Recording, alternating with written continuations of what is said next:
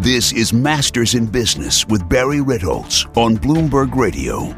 This week on the podcast, I have an absolutely fascinating conversation. My special guest is Keith Ross. He is the current CEO and chairman of PDQ Enterprises, which is a, a really interesting, innovative automated trading system and dark pool that has a, a novel approach to getting ex- I think it's novel. I don't know enough about dark pools because much of them are dark, but his description of how they s- sort of put the auction process uh, in an inverted form to obtain the best price and execution for their clients is quite fascinating. He has been in the front lines of high frequency trading for a long time. He used to be the CEO of Getco uh, sold for about a billion for to Knight Trading a couple of years ago.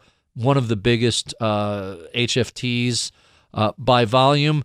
If you are at all a student of market structure, if you're interested in institutional execution, dark pools, HFTs, algorithms, if you're a critic of HFTs as well, you will find this to be an informative and, and fascinating conversation. So rather than have me babble incessantly, Without any further ado, here is my conversation with Keith Ross.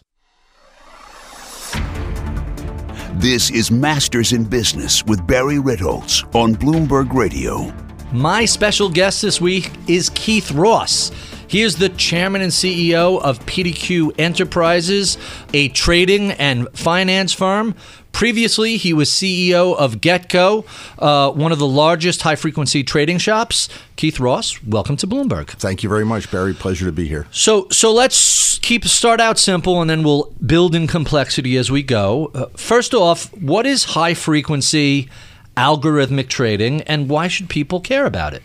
Well, high frequency trading is just regular trading by computers instead of humans clicking uh, yes. a mouse computers handle everything from identifying the trade to executing it. Precisely. And it turns out I believe it's a it's a wonderful efficiency for our markets. Trading costs and commissions have come down dramatically over the years. Um, I know there's a lot of concern about the robots taking over the world, but um, the vast majority of high frequency traders are passive liquidity providers. So they are in the market virtually all the time, and we can talk about that in a little bit. But their goal is to capture spread the way market makers have done for centuries and provide liquidity. So here's the here's the pushback on liquidity is always, well, they it like the banker who will lend you the umbrella mm-hmm. when it's sunny out. They provide liquidity when it's not needed, but when things get hairy, well, they just shut off the machines and step away from the market. So I want to respond to that and say it's actually a myth. Okay. Because a couple of folks were out loud about backing away from the market. Uh, the guys who knew what they were doing did not. Mm-hmm. And my understanding is they had very good days. So there's actually an incentive for them to stay in the market. Sure. With all that volatility and chaos, there's a lot of opportunity. Um, and, you know, those that are not as concerned about that would argue in 1987 and at other times in market chaos, market makers, specialists didn't pick up the phone. That's the same problem. So you couldn't get to your broker. Maybe you thought you wanted to do something, but you couldn't find anyone to take the other side. Again, I'll take the other side. The 1987 day was really a one off, a down 23%. No one could get through to anybody. Let's talk about the flash crash, which sure. is the modern version. So, May 10th, 2010, we saw a 700 point, practically instantaneous drop. What caused that? A lot of people insisted on blaming high frequency traders for that. Well, they're going to be the scapegoat because, like the specialist in the old days, they're the ones that everyone believes are the operators in the market um, and have that opportunity to either make the market or not. Both cases, the macro environment was very, very bearish. Mm-hmm. And so the question becomes, you know, what is the responsibility of the participants? Uh, they took time off in 1987 and withdrew dramatically. The beautiful part about the flash crash to me is the following flash dash.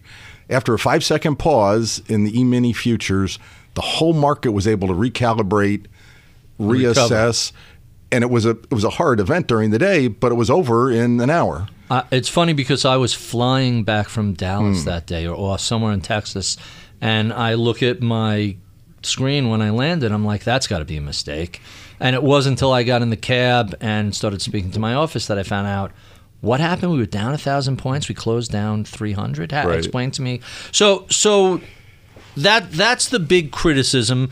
Um, in general, there are other criticisms we'll get to later, but I want to set the table a little bit with what you currently do and some quotes of yours. Let me let me just start asking, what does PDQ Enterprises and PDQ Trading actually do? So PDQ Enterprises is the parent of PDQ ATS, our broker dealer. We are a probably considered a dark pool, even though we believe we operate differently than all the others. We have a unique market structure. We can actually create liquidity on demand for orders. We can consolidate fragmented liquidity. And the beauty of our auction process, which is kind of the key aspect of why we are different, is that we can aggregate people with different time latency sensitivity. So whether you're high Meaning speed people or who who are either very high speed or high speed or normal speed. correct. All right, and how is PDQ different than your previous employer, uh, Getco, who is not too long ago sold to Knight Trading, and at the time, I think they still are, it's one of the biggest HFT shops in the world. I believe they're one of the biggest traders. They did merge with Knight. Um, I went from the liquidity providing side, which we were doing at Getco, when I saw the PDQ opportunity. So the way PDQ works, an order comes to us and we pause it for up to 20 milliseconds. That sounds vaguely familiar. But in that time, we do something very constructive for the order. What we do is we ping our liquidity providers with only the symbol and effectively bring back the question that used to be asked at the post of what is the market. So, in other words, you don't say I'm buying 100,000 or selling 100,000. You say, here's the symbol, what's your price? What's your best market? We have a dozen providers that are all responding. We can also include institutional passive liquidity providers. Mm-hmm. And we build a book. And once we have the book, we take the instructions from our client to execute the order against the book. So we create competition for every order. And in this pause, we're in position to take speed out of the equation. I'm Barry Ritholtz. You're listening to Masters in Business on Bloomberg Radio. My special guest today is Keith Ross. He is the CEO of PDQ Enterprises, uh, a rather interesting trading shop. Dark Pool goes by a number of, of different names. Keith, I want to start with a quote of yours and have you comment on it. And it goes something like this There is nothing wrong with speed in any other industry. It's applauded, it's an efficiency. Discuss. Well, um, one of my favorite examples is your telephone. Back in the day, we had telephone operators pulling cables and plugging them into the wall to connect you to your call. And today we have cell phones that are mini computers and you can do everything on your phone. Incredible technology advancement, Progress. efficiency. I haven't heard in the early days of of um, cell phones, there were connection issues, but those have gotten so much better. You know, it's all about how many megabytes of upload and download and so forth. I believe the same things happen for s- trading. So spreads have gotten tighter, commissions have come down dramatically, the cost of execution has never been lower. Um, I think it was Vanguard in 2010 said our portfolios, due to electronic trading, have a 1% per annum increase in return. Given the fact that there are pension problems across our whole country, anyone that's involved with a retirement program or has pension money working in the marketplace is a beneficiary of a more efficient market. Jack Brennan, who's now chairman emeritus of uh, Vanguard, uh, when we spoke with him, he said something along those lines. But let me give you the pushback from the other side. Okay. Hey, HFT firms are taking out billions of dollars a year in profit. Trading is essentially a zero sum game. That profit has to be coming from somewhere, and it's coming from grandma's retirement account. Would actually vehemently disagree on almost I, all I would hope you would uh, uh, So, disagree. Tell me why that description is an error. And I sort of have a, a, a foot in that camp. That that Right. makes some sense to me. Okay. First of all, let's start with the zero sum game problem. Mm-hmm. The capital markets are not zero sum.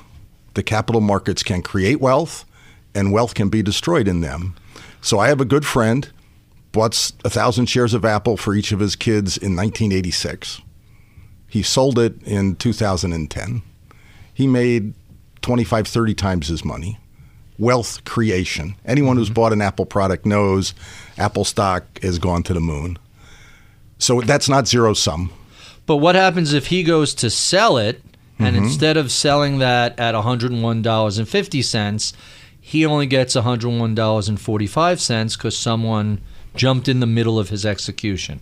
So there could be that could be an issue. Mm-hmm. I don't think that it is because in the old days it would have been a 25 or 50 cent Big charge, spread. not a nickel, much bigger spread. So you're talking commission, not spread. So in other words, the trade-off is it used to be higher commissions And higher wider spread, spreads, right. And now the spreads are tighter, the commissions are smaller, and if there's an execution charge that Right. finds its way into this net net, it's still better for the uh, trader. Is Re- that, is that retail has never had it better. Bill McNabb, current chairman and CEO Mm-hmm. of Vanguard, and also a former guest on Masters in Business, he said something very similar. And I, I was more vehemently questioning what Mm-hmm. I keep reading and hearing about market structure. And when I get a guy like McNabb saying, hey, you know, this has made our trading costs lower, it forced me to at least rethink, well, now I have to take this with a grain of salt because he's got zero incentive to say anything but what what is true true for Vanguard. So let's move to the other issue I always hear about, which is the front running. Right. If somebody sniffs out what my order is, and rather than executing that order, runs ahead of me, buys it, and sells it back to me for whatever a nickel or a penny higher, cumulatively, isn't that a huge drag on total returns for everybody? In the end, it's incredibly small relative to the markets to begin with. Second of all, the person doing that, the person, the HFT that takes out the penny up offer, Mm-hmm. that's some price improvement for that guy. So he's a happy guy. The seller is is paying a penny, is getting a penny more than they might have. I'm just saying that's, that's certainly a possibility that's never talked about, that Mm-hmm. it's price improvement for a contraparty. Certainly, the sniffing ability is only an educated guess. Right. Just the way people used to do in the market in back in the day. So they can't see the order. That's a, that's a myth. And the models understand supply and demand, and they're trying to find that balance between supply and demand all the time. All of a sudden, if there's a big sup- demand, the supply is going to move their price higher. So, um, it's much ado about nothing, in my opinion. And what I'll do is I'll say this: most of the people that talk about that don't understand that liquidity provision is a service. Okay, so there to me, there's this mythical idea that when a trade takes place, the buyer and seller have this kumbaya, let's hold hands moment and Right. exchange our whatever security is at whatever the price is, which is fine at the moment of the trade. But one tick later, one of the parties has been disadvantaged. And when I was on the floor, you used to trade with people and you'd confirm and you'd smile and you'd say thank you. And then one second later, you'd say, that son of a gun, he just picked me off. Right? Because the, the tick went against you. Well, but you. that's after the fact. You know, once the market moves either in your favor or against you, Right. hey, that transaction's done. You can't blame the guy that you bought something you shouldn't or sold something too early. That it's it's you know uh, after the transaction is done. Right. It's pre-transaction or during the transaction that I think some people are are complaining about. Certainly, um, the counter argument to that was explained extremely well in uh, a book by Kovac, I believe, Peter Kovac, uh, "Flash Boys Not So Fast." It was the the antidote to Michael Lewis. I'm Barry Ritholtz. You're listening to Masters in Business on Bloomberg Radio. My special guest today is Keith Ross. He is the CEO of PDQ Enterprises, a trading uh, dark pool as well as a, a broker dealer That correct? An ATS. A- an ATS. He was formerly CEO of Getco, which is now part of Knight Trading and is one of the largest uh, HFTs in the world.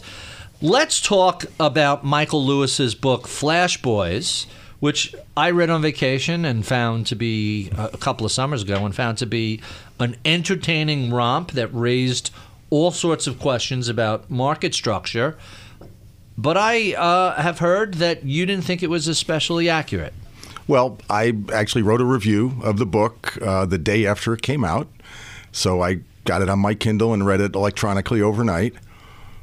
Fascinating story. I'm a Michael Lewis fan. He writes great novels, but it's a novel. so the prop, the issue that I have is it's the story of Brad Katsuyama, which is a fun story. Terrific guy, really another guest on the show. Absolutely. En- endlessly entertaining story as as told by Michael Lewis. And it helped me dramatically. There's a YouTube interview between Michael um, Gladwell. It's not Michael Gladwell. Malcolm Gladwell. Malcolm Gladwell and Michael Lewis. A 70 minute love fest between the two of them. Mm-hmm. And what helped me the most was when Michael Lewis explained what I do is I find a person I'm interested in and I write their story, which is exactly what he did in the book. My issue is as a treatise on market structure, he never talked to any of the exchanges, any of the other ATSs, any of the high frequency traders, any of the electronic algorithm people that are in the business. Right. So it's one view from one person, and I don't think it, it's a whole picture of the marketplace. So Lewis and Katsuyama were on 60 Minutes, came out and said markets are rigged. Yes, the markets are rigged. And it it's a perfect headline. It's the perfect marketing way to get your book sold to hundreds of thousands of people. The issue is if you listen or read the book, what they really said was it's possible that the execution of an order in the marketplace is rigged. Later on, when Michael Lewis was asked, Do you invest in the stock market? He says, Oh, yeah, I've owned ETFs for years, and uh, 25 years, my family's always been an, an investor. So when the market is rigged, that headline screams it's a three card Monte game. Right. There's no way you can win. Absolutely untrue. Buy your Apple 20 years ago, you're a happy guy today.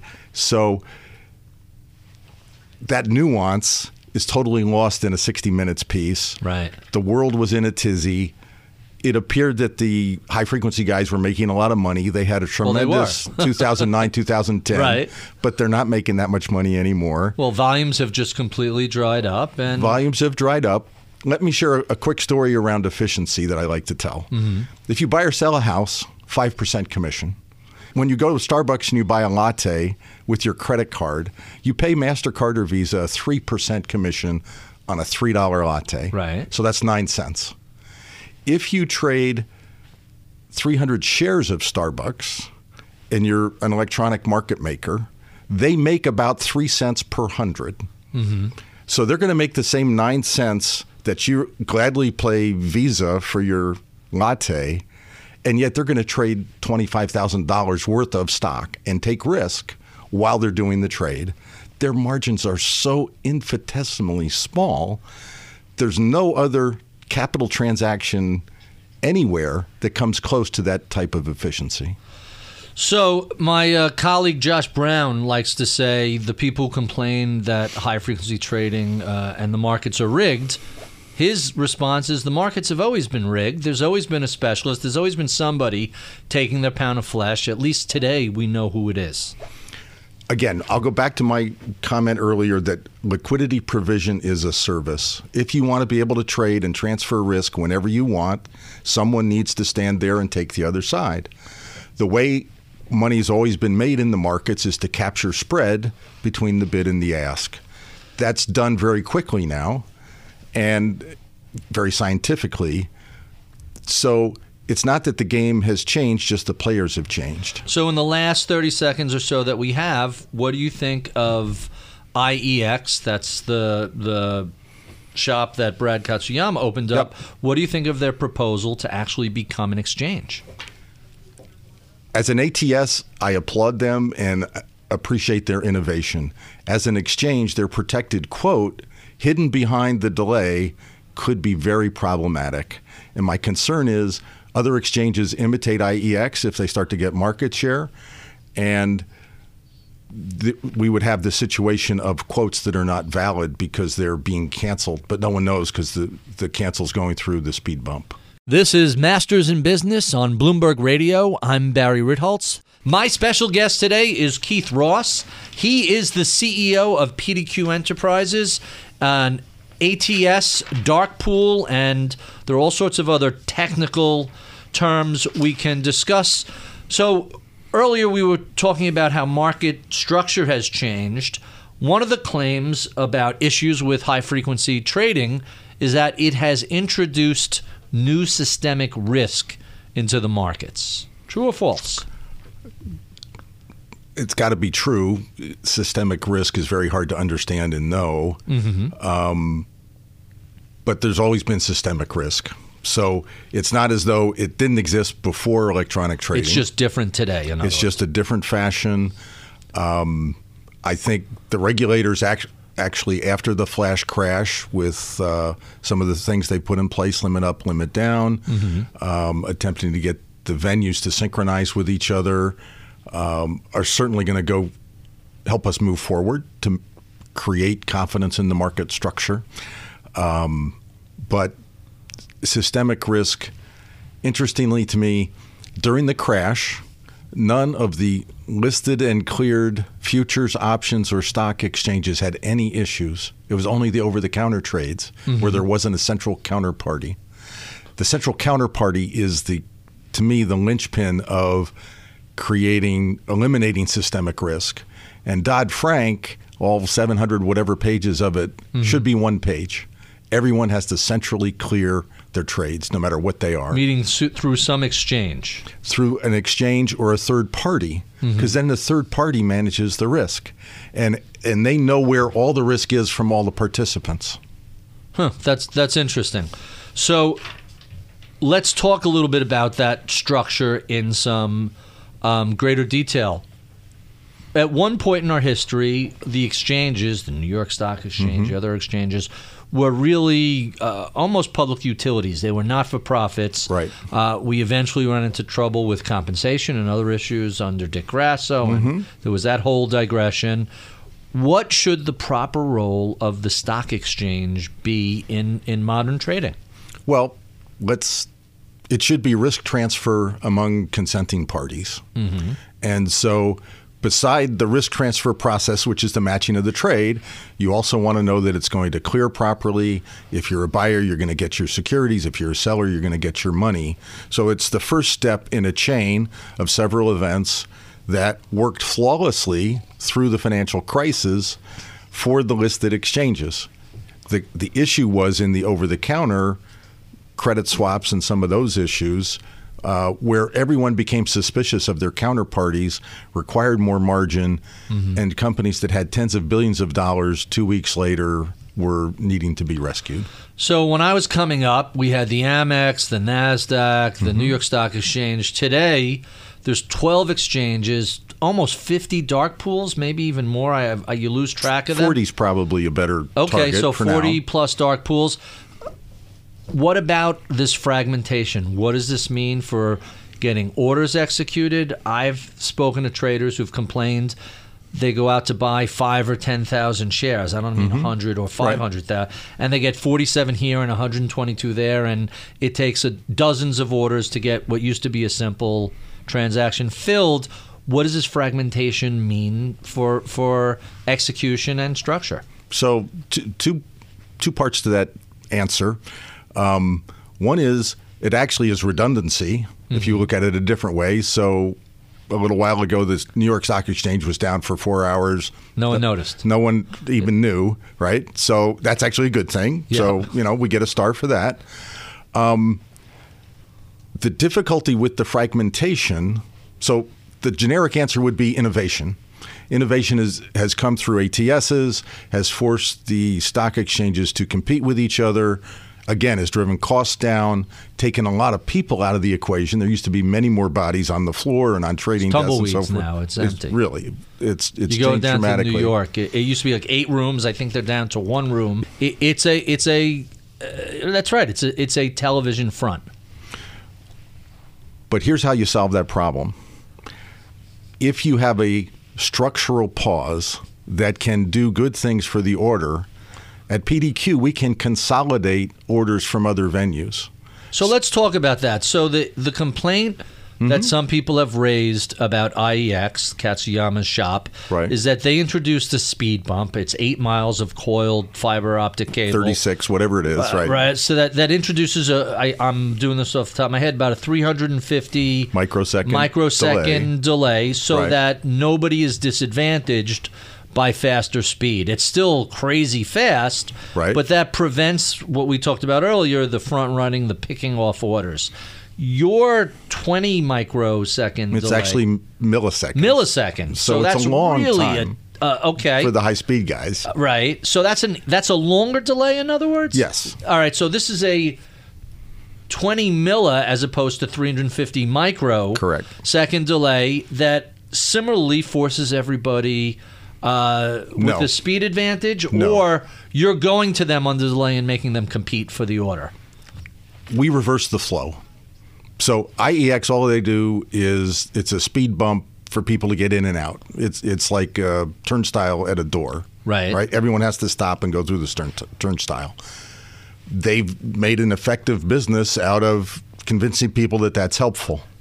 I think it's more helpful if you take that pause, share the symbol only. This is an incredibly important part of the equation Not the volume, not the price. not the side, the size, or the price, and ask that question where is the market in Apple? The high frequency folks, the providers, the institution, anyone who wants to provide liquidity then has to respond with a committed order. That committed order is aggregated into a book, and then that book is used to you get ex- to pick the best price and Right. size for your Exactly. client. That sounds like a really interesting innovation to deal with questions of, of structure and fragmentation. You're actually taking advantage of the fragmentation. Well, we're consolidating it in this process. And interesting to me, I mean, I think it's somewhat ironic that this process replicates the way the floor used to work, or the way an active pit would work in Chicago, let's say. So let's talk a bit about order flow. What do you think about the the payment for order flow? That's been a, a somewhat controversial issue. I have no issue with it, and let me explain why. Okay. Uh, just over a year ago, conference in New York, five different buy side, um, excuse me, five different retail brokers on the dais talking about their experience with their wholesalers. To say it was a love fest is an understatement. Really? Every single person, this is Schwab and Ameritrade and um, I'm trying to remember some of the others. Scottrade, maybe wasn't interactive brokers, but a who's who of retail said, "Here's what our wholesalers do. They help us build our infrastructure. They the metrics that we track with them in terms of percent price improvement, quality inside the spread, uh, quickness of response, number of trades that they don't fill that get sent out to the marketplace.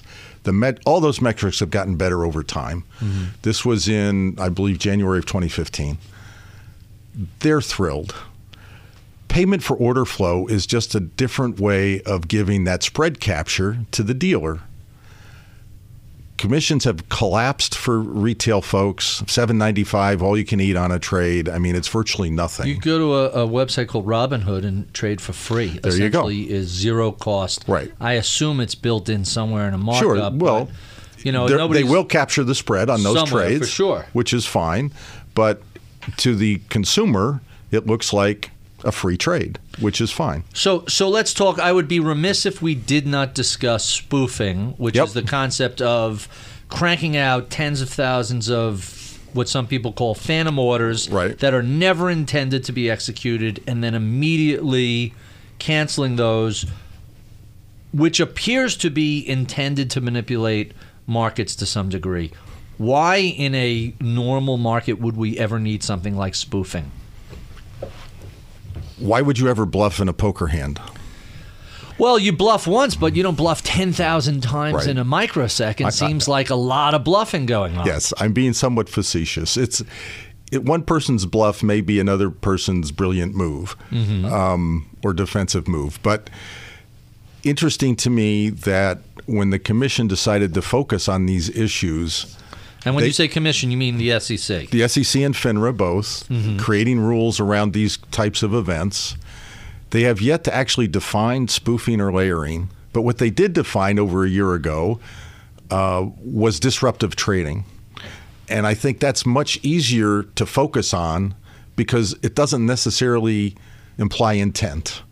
So spoofing implies intent. I wasn't really meaning to trade. Right. But if you've put those orders in and there's so many risk parameters in place for you to put those orders in, meaning you've got to have enough capital in case you get filled sure. that you can do the trade, it's a matter of debate whether they're spoofing or not. What's the actual intent?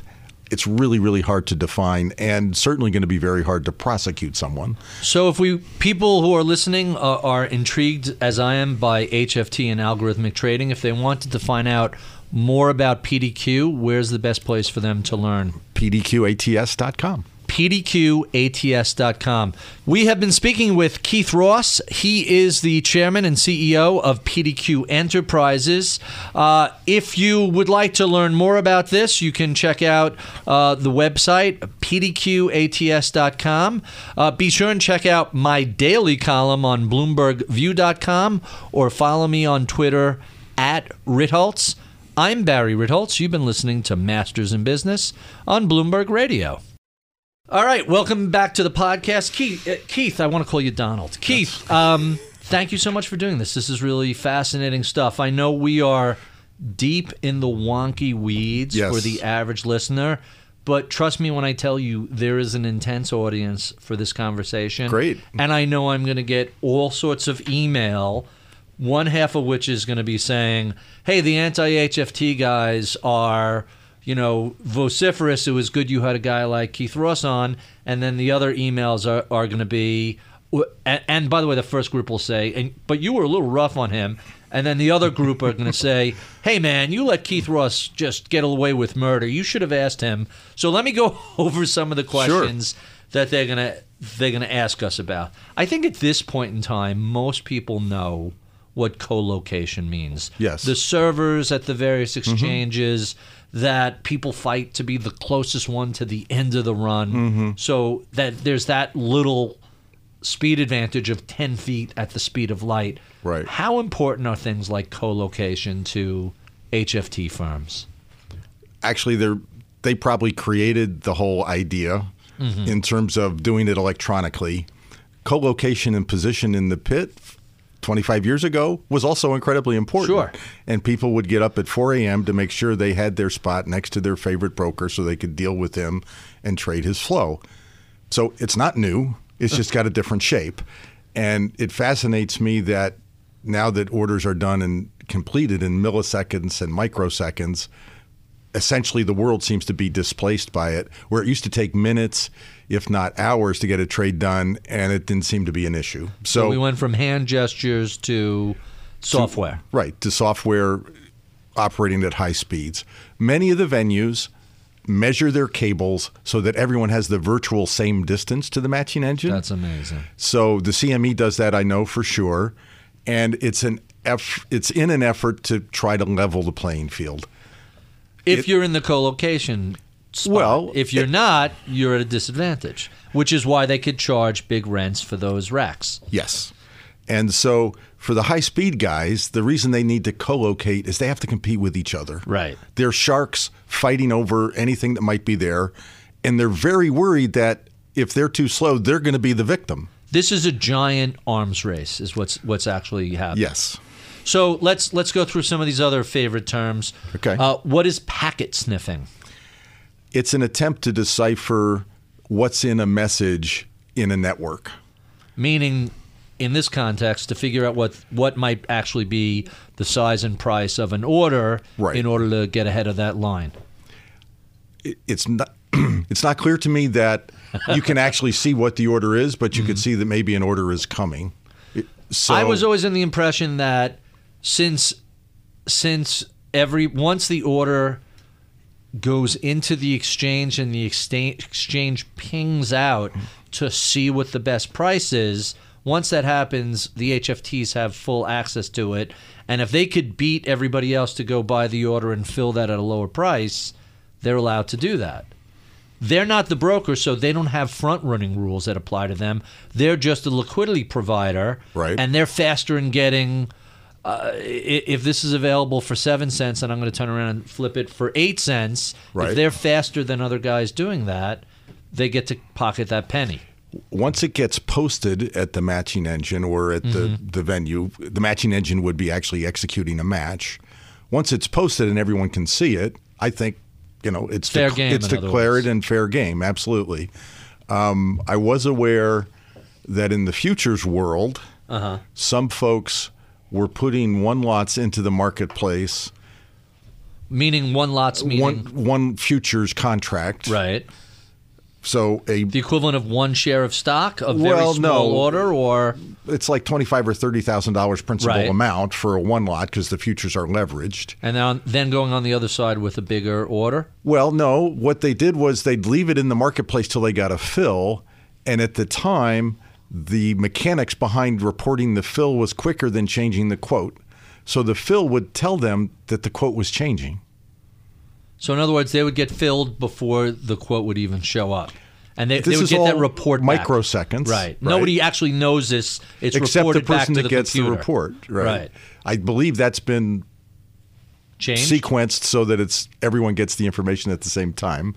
But there was an opportunity. Oh, I see exactly what you're saying. So if you're filled before the quote moves, you know the quote's going to move. right? So you have an, an information. So you have a chance to- just because you were executed, and that's Right. considered public, so everyone should have access to that. Right. This doesn't get complicated enough for me. so, so we talked about spoofing. What about quote stuffing, which is a term that I just love? What is quote stuffing? Well, it's an attempt to overwhelm the quote system Mm-hmm. so that people can't really understand where the market is. And now, is that considered manipulation, or is there I anything would against I the would rules on that? expect the SEC to use their disruptive trading card, Right. and say you were trying to disrupt trading. This doesn't make sense. You know, you're fined or whatever the results are. Do we still see the sort of quote stuffing that was pretty common? I'm away from ago?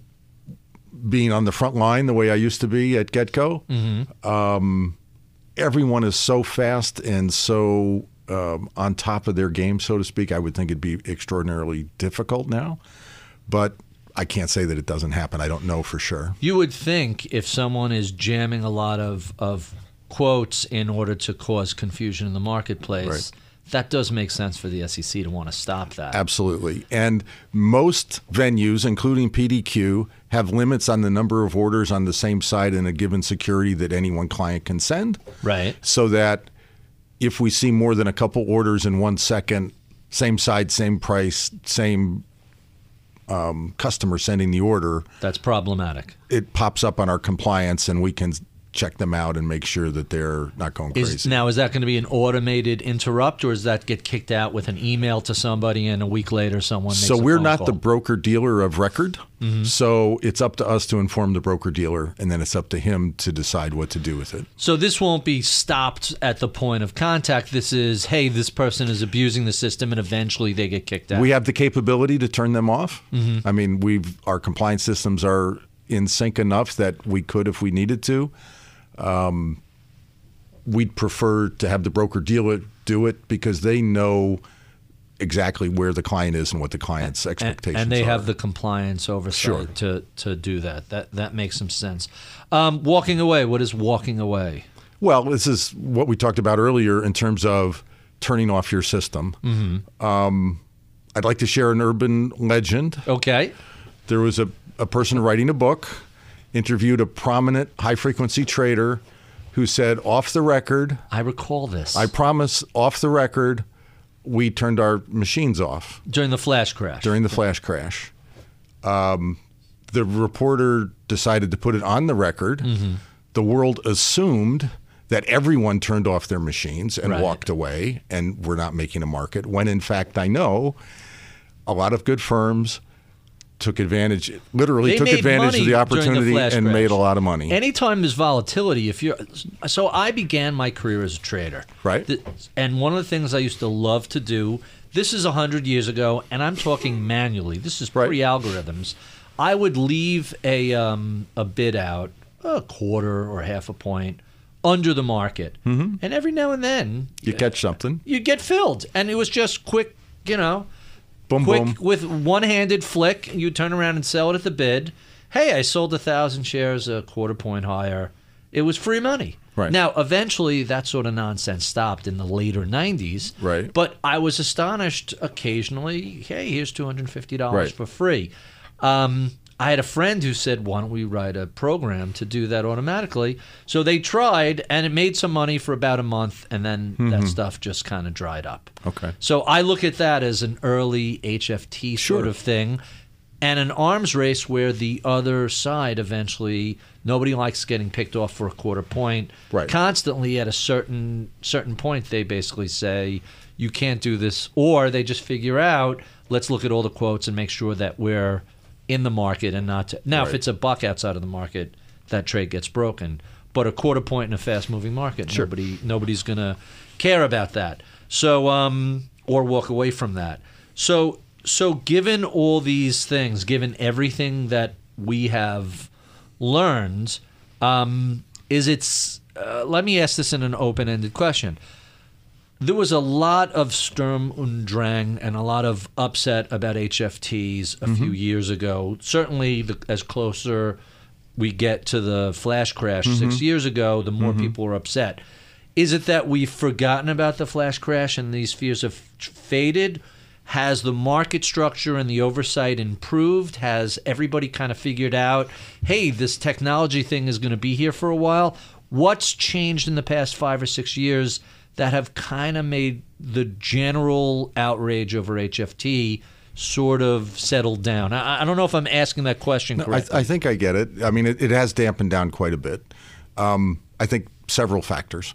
One is the stock market's much higher than it was five years ago. It's recovered dramatically. so, sure. so people look at their 401k and they don't have to jump out the window anymore. Right. So that, that just in general, that helps a lot for people to feel better about the market.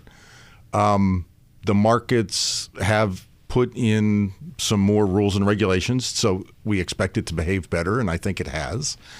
Um, people are becoming more comfortable. So five, six, seven, eight years ago, people wouldn't even go online to do banking because they were anxious about security. Sure. People Now- are afraid to buy from Amazon if you go back far enough. Now- I can't I can't buy some, put a credit card over the internet. Right. Now, if you don't do it, you know, you're you're not part of the You're world in which we live. Exactly. Right. Exactly. So all those things have changed. Um, the Has the structure gotten better? Do you think the market structure is less precarious, more stable, less likely to be subject to another flash crash like event? I think it's more resilient. That's a good word. The the difficulty with those kinds of things is they're not going to be where you expect them. They're going they're going Well, to be Well, we've seen the, it in the bond market. Fixed unknown income had its own flash Right. crash type Right. of thing. Uh, that's really the wrong phrase for it. But you had some really surprising movement in, in bonds, not where people expected to see that. what I what I've always thought is that there'll be people like you used to trade in the 90s that'll put some bids in below the market because they do want to own it and at a better price they'll be happy. Right. Even in the bond market. And so one of the issues at the moment is we have what some of the academics call knife point liquidity. So everyone's around the market. I love a, that a phrase. ti- a tick or two away. Right. Because they understand that's where the market is now and that's where the supply and demand are. But if the market moves a, a move handle with it. or a point, Right. if it does it kind of gradually, that's okay because they can all adjust along the way. But if it happens quickly, they assume that there's some news out that they don't understand or the model doesn't understand, so they back away, and Mm-hmm. that creates the vacuum. It is going to make sense to some people to say, you know what, I'm going to bid down a half a dollar, down a dollar, down a dollar and a half, and down two dollars, the way the book used to be much more Sure. layered, and stay out there until you know they get what they need. If I get filled, I'm buying at a discount. What? Who Right. cares? or if I sell it on the way up, I'm selling it at a premium, and there's all kinds of things you can do with that. So, yes, we do have. I still believe the structure, the structural issue is we have to chase the liquidity rather than making it come to the order, mm-hmm. and that's where PDQ is dramatically different. And it's hard for me to emphasize the paradigm shift. So I've got the order. I'm holding it here. You can't see it on the radio, but I've got it in my hand. Right. I want to trade 10,000 Apple. I'll tell you the size. What's your market? You still don't know whether I'm a buyer or seller. Right. Give me your market. All the participants commit to the auction so they can't run away. They can't front run. They can't spoof because they don't know what it is. Right. They can't penny. They're competing with each other, so their price may be a penny better than somebody else. They want to give their best price. But they're giving you best bid and best ask simultaneously, Right. and it's up to you to to. to run the auction and find the best price for our client. So that is a big shift from what we typically see when someone goes to execute an, an oh. order Oh. out in the normal. Back back when I was on a level three, and you'd see all the market Right. makers on each side. You saw a few cents up. You had no idea what the real size was. Right. And if you were trading any sort of size, you would make a rough estimate. Hey, this is going to cost me 10 cents to. Right. Here's 2,000, there's 3,000, there's 4,000, there's 5,000. That's how I'll get 10 or 15,000 filled within a dime or so of the actual current bid and ask Right. price. You guys have turned that on its head. So we make that flow come to you. Mm-hmm. If you're a natural buyer or seller, the question is where is the market? We gather the responses, and it's committed flow to you, and they have to commit first. So it's not like they get a chance to peek and then run around. Right. So let me phrase it a slightly different That's way. That's fascinating. That's a fascinating business model. Is there anybody who's a competitor to you for that? Not at the moment. How much of that is patented, trademarked, or We have some IP do? protection and some patent protection. Some of the venues, so Chicago Stock Exchange has introduced the Snap auction. Mm-hmm. New York Stock Exchange is talking about a midday auction for lightly traded stocks. The London Stock Exchange is also now, I believe, executing a midday auction. So- Meaning, why midday? Because they just had to pick a time. They're doing it once a day. It's not an on demand Got or it. continuous. But you're on demand, effectively. You send us an order, we will create the auction for you whenever you want. So that's stocks. Does that include futures? We're just stocks at this point. So there's any- technical reasons why, but yes, it's any only point stocks. in the future that you're going to do bonds, futures, or any other trade? so structurally, the other markets um, have some issues that they don't have the ATS functionality. In meaning define world. ATS for people who may not understand. automated trading system uh, created by the commission SEC Right. in 1998, I believe, to promote innovative and alternative ways of trading. So we act like a stock exchange in terms of matching buyers and sellers, but we're only a broker dealer and we're technically regulated by FINRA. The exchanges are directly related and regulated to the SEC. And this was Reg. I'm doing this from memory. Reg NMS way this, back this when. was Reg ATS, it was ATS, called in okay. 1998.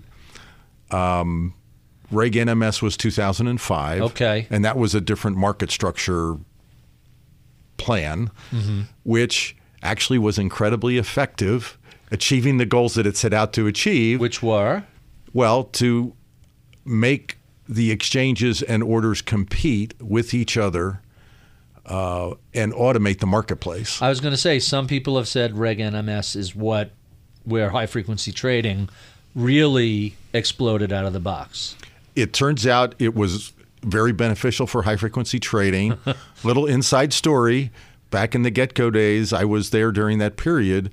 We were actually concerned that high, that Reg NMS was going to hurt our business. Because you were going to get more competition. There would be more competition, and the price protection and other issues would make it more difficult for us to function. We had no idea it was going to be a softball down the middle of the Right. And everybody feasted, or, or Plate, so it looks like. Because uh, that was really the Wild West for a while, Mm-hmm. and lots and lots.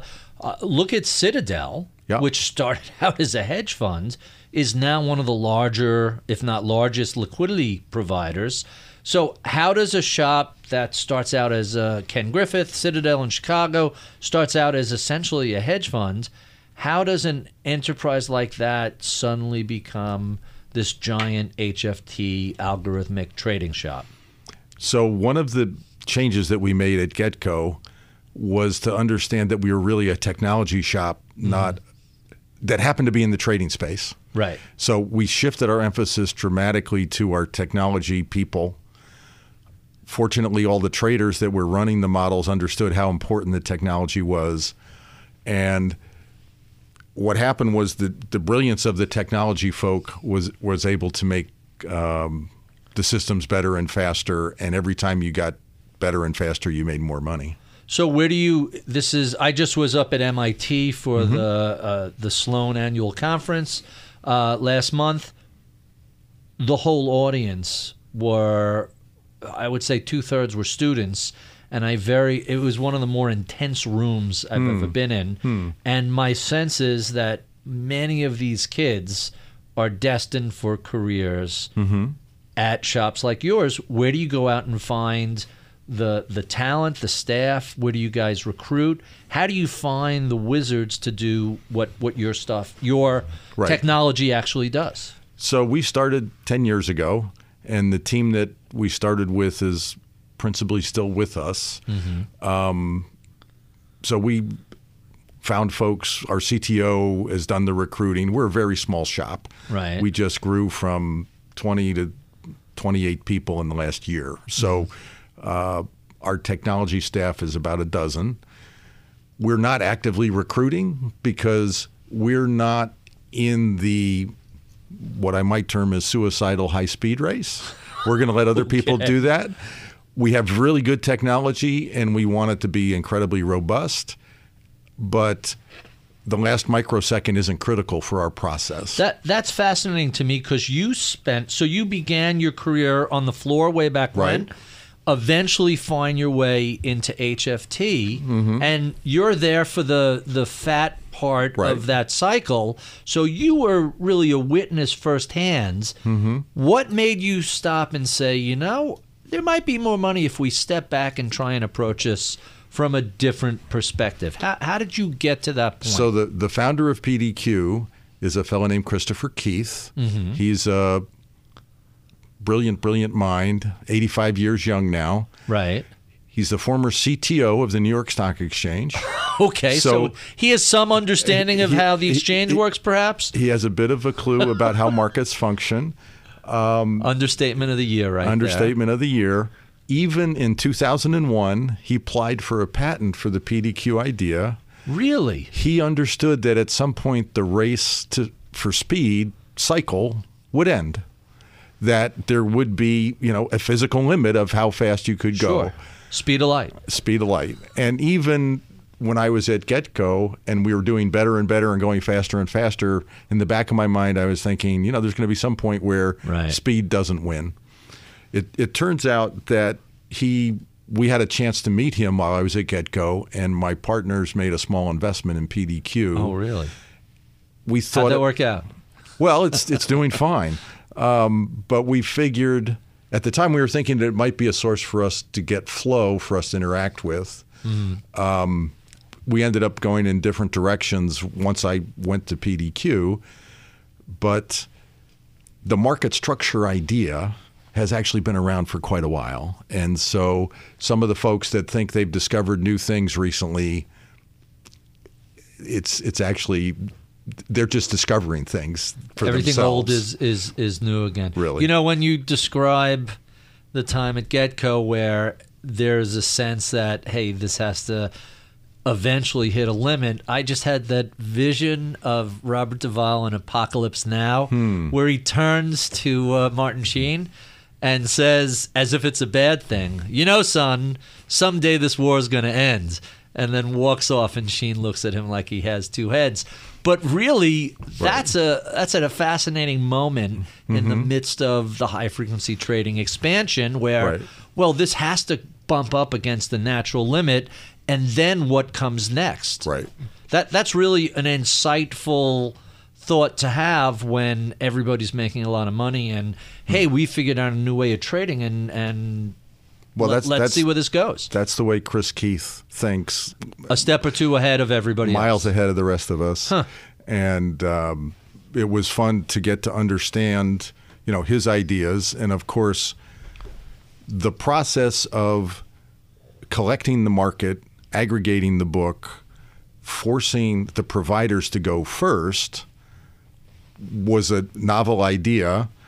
Um, But what happens, I believe, is that it benefits all participants. And let It me sounds explain like why. it does. It certainly sounds like it would. So I got excited about it as a provider because I knew there was time to refresh the algorithm and give my best market under circumstances that were defined over a very short period of time. Meaning milliseconds or microseconds. Milliseconds. In- so at that so time, it was longer than microseconds, but still faster than the human eye. Right, exactly. And I also knew that there would be opportunities where the model could provide substantial liquidity given the circumstances at a particular moment. So if you're doing a pairs trade, if you're doing a trade of a stock or an ETF against futures, and you have a chance to assess the market, run your model, instead of doing 500 shares, you might be able to do 5, 10, 15, 50,000 at a given moment under prescribed circumstances. It's very interesting to understand how specific that is and how important it is to be able to respond with size. There may be times when you can't make any market where the futures It's market just not. A, it's just not there. The not there, right? aren't there. Or you think you're going to trade Microsoft against Oracle, and Microsoft earnings came out, and the market's going a little cuckoo. Right. Well, we're going to wait. But as you find the opportunities where you can make a better market, and if you have multiple participants who are all going to have a different flavor of their better market, and you can mm-hmm. aggregate them together, all of a sudden you're going to you're going to start to find a market that will feel like it used to feel. So so you're a dark pool, which means you're trading pretty continuously. Do you guys trade before market hours and after?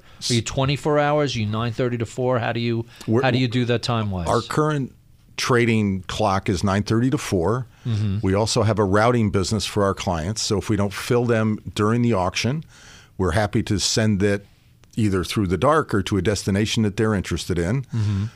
We will route before and after the close, so we can take an order anytime, but we don't actually execute it before and after the close at this point. And you mentioned the New York and London are going to do these by appointment only trades. We used to make fun of the illiquid stocks. Mm-hmm. Right. It's it's by appointment only. Uh, so from 9:30 to 4, how actively executing are you? What sort of share count are you? Are you guys doing massive shares, or is it a handful of big clients and you're doing a 100,000 here and half? So we have there? about 100 broker dealer subscribers, so they're sending us flow during the day. That's substantial. which is pretty substantial. Yeah, no, about anywhere from 60 to 75 are active on a given day. Mm-hmm. Our routing and executing business combines for a little bit close to one and a half percent of the market. So we're doing like 125 to 150 million shares a day. Mm-hmm. That's combined.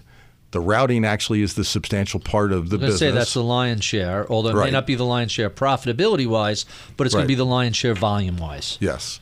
So we're thrilled. I mean, when we got to 1% about a year ago, we thought that was a great milestone. Um, But that's still relatively small for some of the dark pools out there are are, huge, right? They're Yes. five and ten percent, the biggest ones. Is that a, is that Well, that might be a overstating it? little high, maybe closer to three to 6 Mm-hmm. But a couple of other facets about our auction process. After a trade is made, our TCA reports show that we have very little impact on the market. So you're not if- moving the price. So we're not moving the price a lot, that. right? Institutions love that, I should say. Yes. They want to be able to either Keep get in or out without causing a disruption because you never know what they have behind that. They might Right. have another, hey, I got 10, 10 million more to go. Try not to wreck the bid. Right? Does any of this sound familiar of from course. the old days? Right, of course. Um, one thing that I'm very proud of is when our liquidity providers respond, their average size is 1,400 shares, Okay. way above the average trade size. Right. And in terms of larger trades, for the month of February, we received about 35,000 trades of over 5,000 shares from our initiators, mm-hmm. from the subscribers looking for liquidity. And our providers responded this is our daily average with over 135,000 blocks of over 5,000 shares. So, So, there a lot is of this liquidity is getting filled. A lot of it may not have traded, but it was there and it was available. Um, sometimes the re- the providers are on the same side of the market as the order. Sometimes they're a penny or two away from the market, so they may not they may not cross, they may not Right. match. Um, but that opportunity is there, and and I think that's the important thing. So how do you guys get paid? Is it on a per share basis? What do you guys charge per share? Is that is that public info? I'd love to make it public information, and the problem is it's custom. Mm-hmm. So everybody, depending on what they're doing, the size, the frequency, you're gonna work out some arrangement on some sort of grid for them. even more than that. Mm-hmm. So once we have a conversation with our client, they're not latency sensitive. They've agreed after PDQ we can route through the dark and end up going Somewhere to else. BATS, let's say. We can actually give them a sliding scale. Because we're an ATS, we don't have to have one size fits all pricing, which an exchange does. So if you if we fill you at PDQ, we can give you a free fill. Mm-hmm. If we go into the dark, we may have to charge you eight mils. Right. It's Which costing is us relatively inexpensive. relatively inexpensive, but it might be costing us four or five. We get a little markup for the house because we got to keep the lights on. As we go through the dark, the price gradually goes up. Mm-hmm. Eventually, we send you to the lit market. Our active traders save about 50% of the take fee from the lit market by coming to PDQ. and hence that's why people like Vanguard and Dimensional are not really that critical of HFT because to them there's a cost saving. Absolutely. That that makes a lot of sense. I could stay in the weeds all day. I find this stuff fascinating, but I know I only have you for another 15 minutes. So let me get to some of my favorite questions. Great. And uh, we'll we'll see where this goes. So you mentioned in the early days you started uh, you were on the floor was it New York or Chicago? I started on the American Stock Exchange and then went to the CBOE floor. And so what did you do before financial services? I jumped into it right out of college. Mm-hmm. When I was in college, I actually had a house painting business that I ran with 10 other guys Right. that were working for me. So But that was less latency, more latex and that sort of stuff. I got it. good for you. Um, uh, so, who were some of your early mentors in this industry? Ken Langone. oh, really? I was actually Home uh, Depot and it was before- Medical Center at NYU. Invemed Associates is the name of his broker dealer. What was it called? Invemed, I N V E M okay. E D. Uh, I was partners with him um, in the late 70s and early 80s as a floor trader. Right. Um, and he said, "I have this idea for a home." I, I was never offered the opportunity. Oh, It turns out I don't know whether I what I would have done, but Right. I could dream Wait, about you want to sell plywood in giant warehouses? Ken, listen, stick to trade. and oh, by the way, become a multi-billionaire. right. That it- right. It, ends up. It's a it's a great we should, American we story. should have him on the air one of these days. I'd love to. you He's a- still in touch with him? Uh, no, and he's a no nonsense, A little gruff.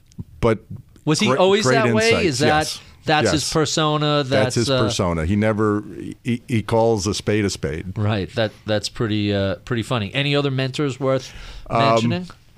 A trader named John Mulheren was legendary back in the day. Sure, I, I've heard the name. He was at Merrill Lynch. Uh, Bear Wagner, actually partners with Izzy Englander at one point. Um, a man who just had a beautiful, pr- different perspective on the world. Mm-hmm. Um,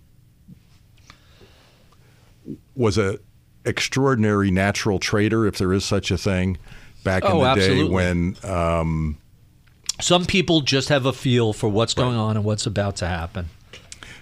I also did not know him personally, but uh, followed the career of Bob Rubin, risk Mm-hmm. arbitrage from Goldman Sachs, and of course, Secretary Treasury and other things like that. So um, I enjoy reading about people in the business, and um, So let's talk about books. What are some of your favorite books? Fiction, nonfiction, finance, non-finance. It's so I always get fascinating answers to this question.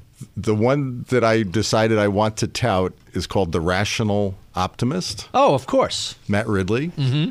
And for folks that are struggling with the world in which we live and think things are not good, um, his argument is we've never, there's never been a better time to be alive. You could look at a ton many, of many metrics. reasons, right. Lifespan, healthcare, amount of wars, amount of murders, Mm-hmm. amount of crime. Even though these things are on the headlines and we all have more access to it, by the numbers, it's actually much better than it was even 50 or 30 years ago. Right. So um, Warren Buffett says the normal average person today has a much better life than Uh, uh, Rockefeller did 100 years ago. I mean, I would agree with that completely. So relative to someone 100 years ago, sure, but at the time Rockefeller was Yeah, he was the king man, of the right. he was king of the hill. Of course. It's always it's always uh, hey listen, uh, Louis the 16th didn't have indoor plumbing, but He had was 400 still- servants to make his dinner, right? That's ex- that's exactly right. Um, so the Rational Optimist. Any other books you you feel like mentioning? Trying to think of others that, uh, I mean, some of the market structure ideas and so forth, those types of things tend to wander up and down. I mean, some of them are great, some of them are terrible. Um, so you kind of have to be a little selective there. I'm involved. My wife and I have created a, a little foundation called the Raven Foundation. It's an education foundation that has a whole uh, anthropology behind it, if you will. So some of my reading is focused in that direction. Um, I remember re- reading the biography of um, Peter the Great. Oh, Very really? fascinating.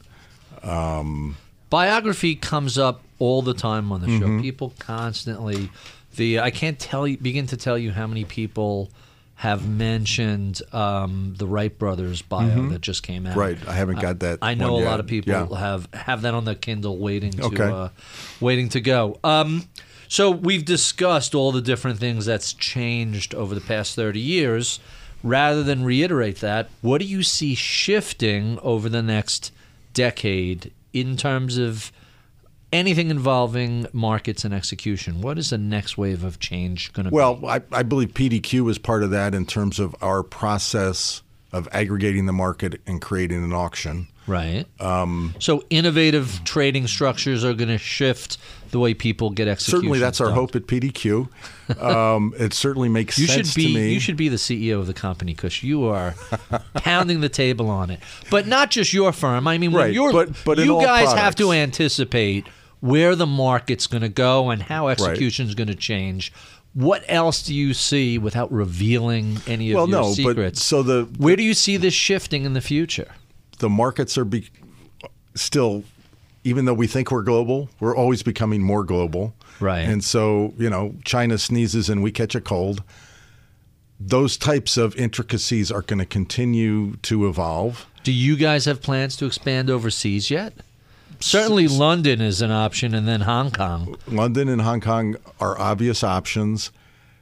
It turns out that our market structure for an independent non government Uh-huh. firm to get started in a foreign country Challenging. is very challenging. Yeah. And so the beauty of Reg ATS was a couple of guys with an idea could try to spin up a better matching process. And if it hunts, we can make a living, hopefully make the market a better place.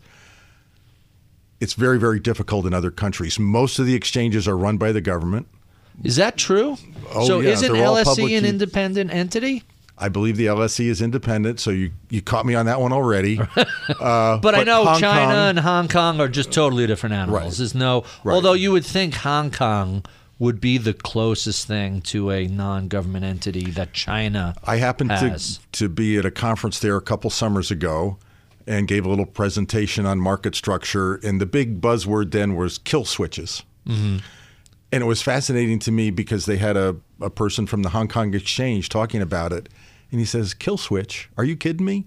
Who knows what the person that I'm turning off, what resources they have, what other trades they have, what position they have? We're an exchange. We're not the broker dealer. We don't have the understanding of their financial wherewithal. Right. We may be forcing them to take incredible losses with a kill switch. They were terrified of kill switches. Huh, well, over here we're talking about everyone should have a kill switch and be able to flip at any time. You got to be really careful with these things because the unintended consequences can really be an issue. That that's that's quite fascinating.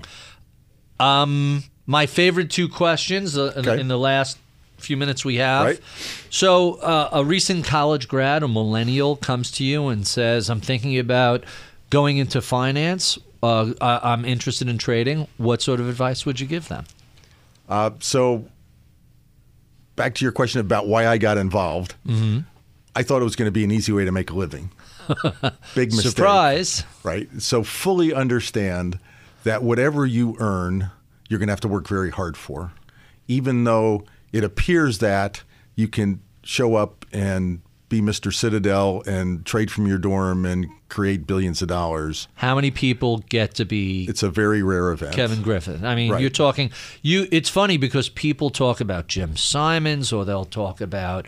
Um, uh, Stevie Cohen, these are real outliers. These are one in a hundred million personalities. These aren't like, hey, let's all become traders and become billionaires. It's like being Steph Curry or Michael Jordan. That's I right. mean, it the odds are so overwhelmingly stacked against you that unless you are unusually gifted, I, I did an analysis on this exact subject some years ago, Hmm. looking at how many kids were high school athletes.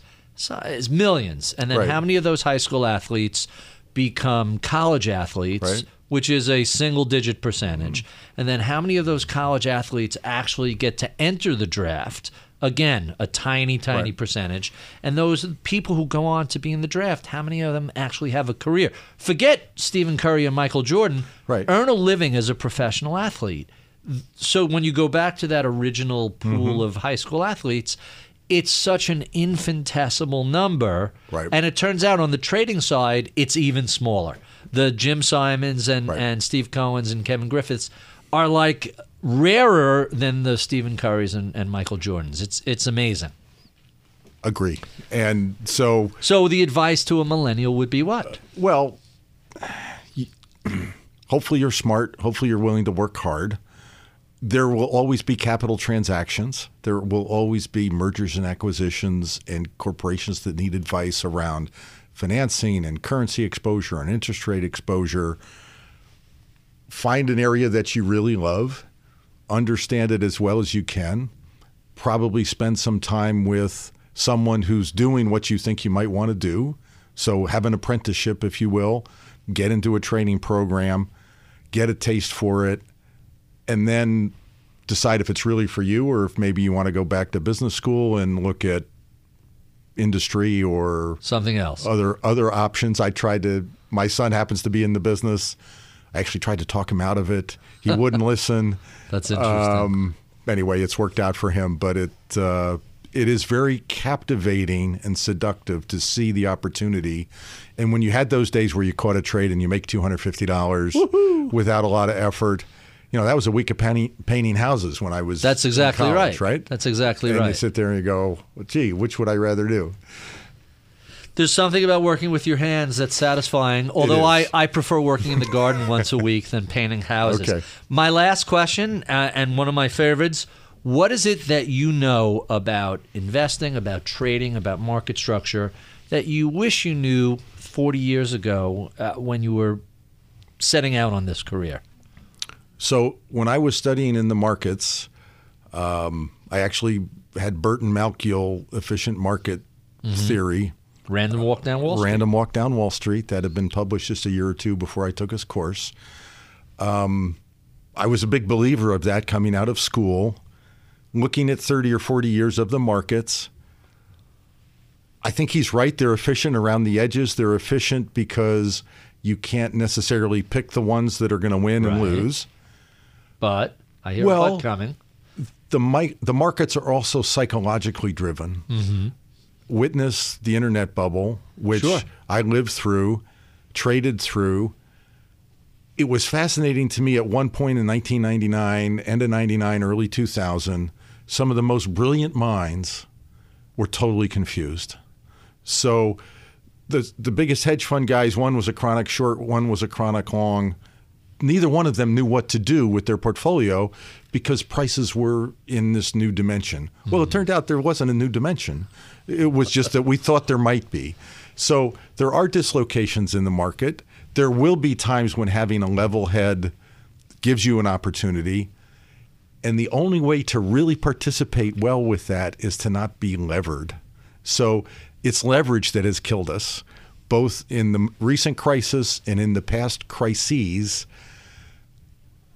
Don't overextend yourself thinking that you've got the answer to where the market's going to go or what's going to happen. Uh, again, Warren Buffett tells a great story. If you'd invested $10,000 with him in- 67. in 67 it'd be worth whatever it is tens of millions today if you had invested $20000 and borrowed 10 so if you did it on margin you would have been out of business That's fascinating. So sometimes options and futures and all that kind of stuff.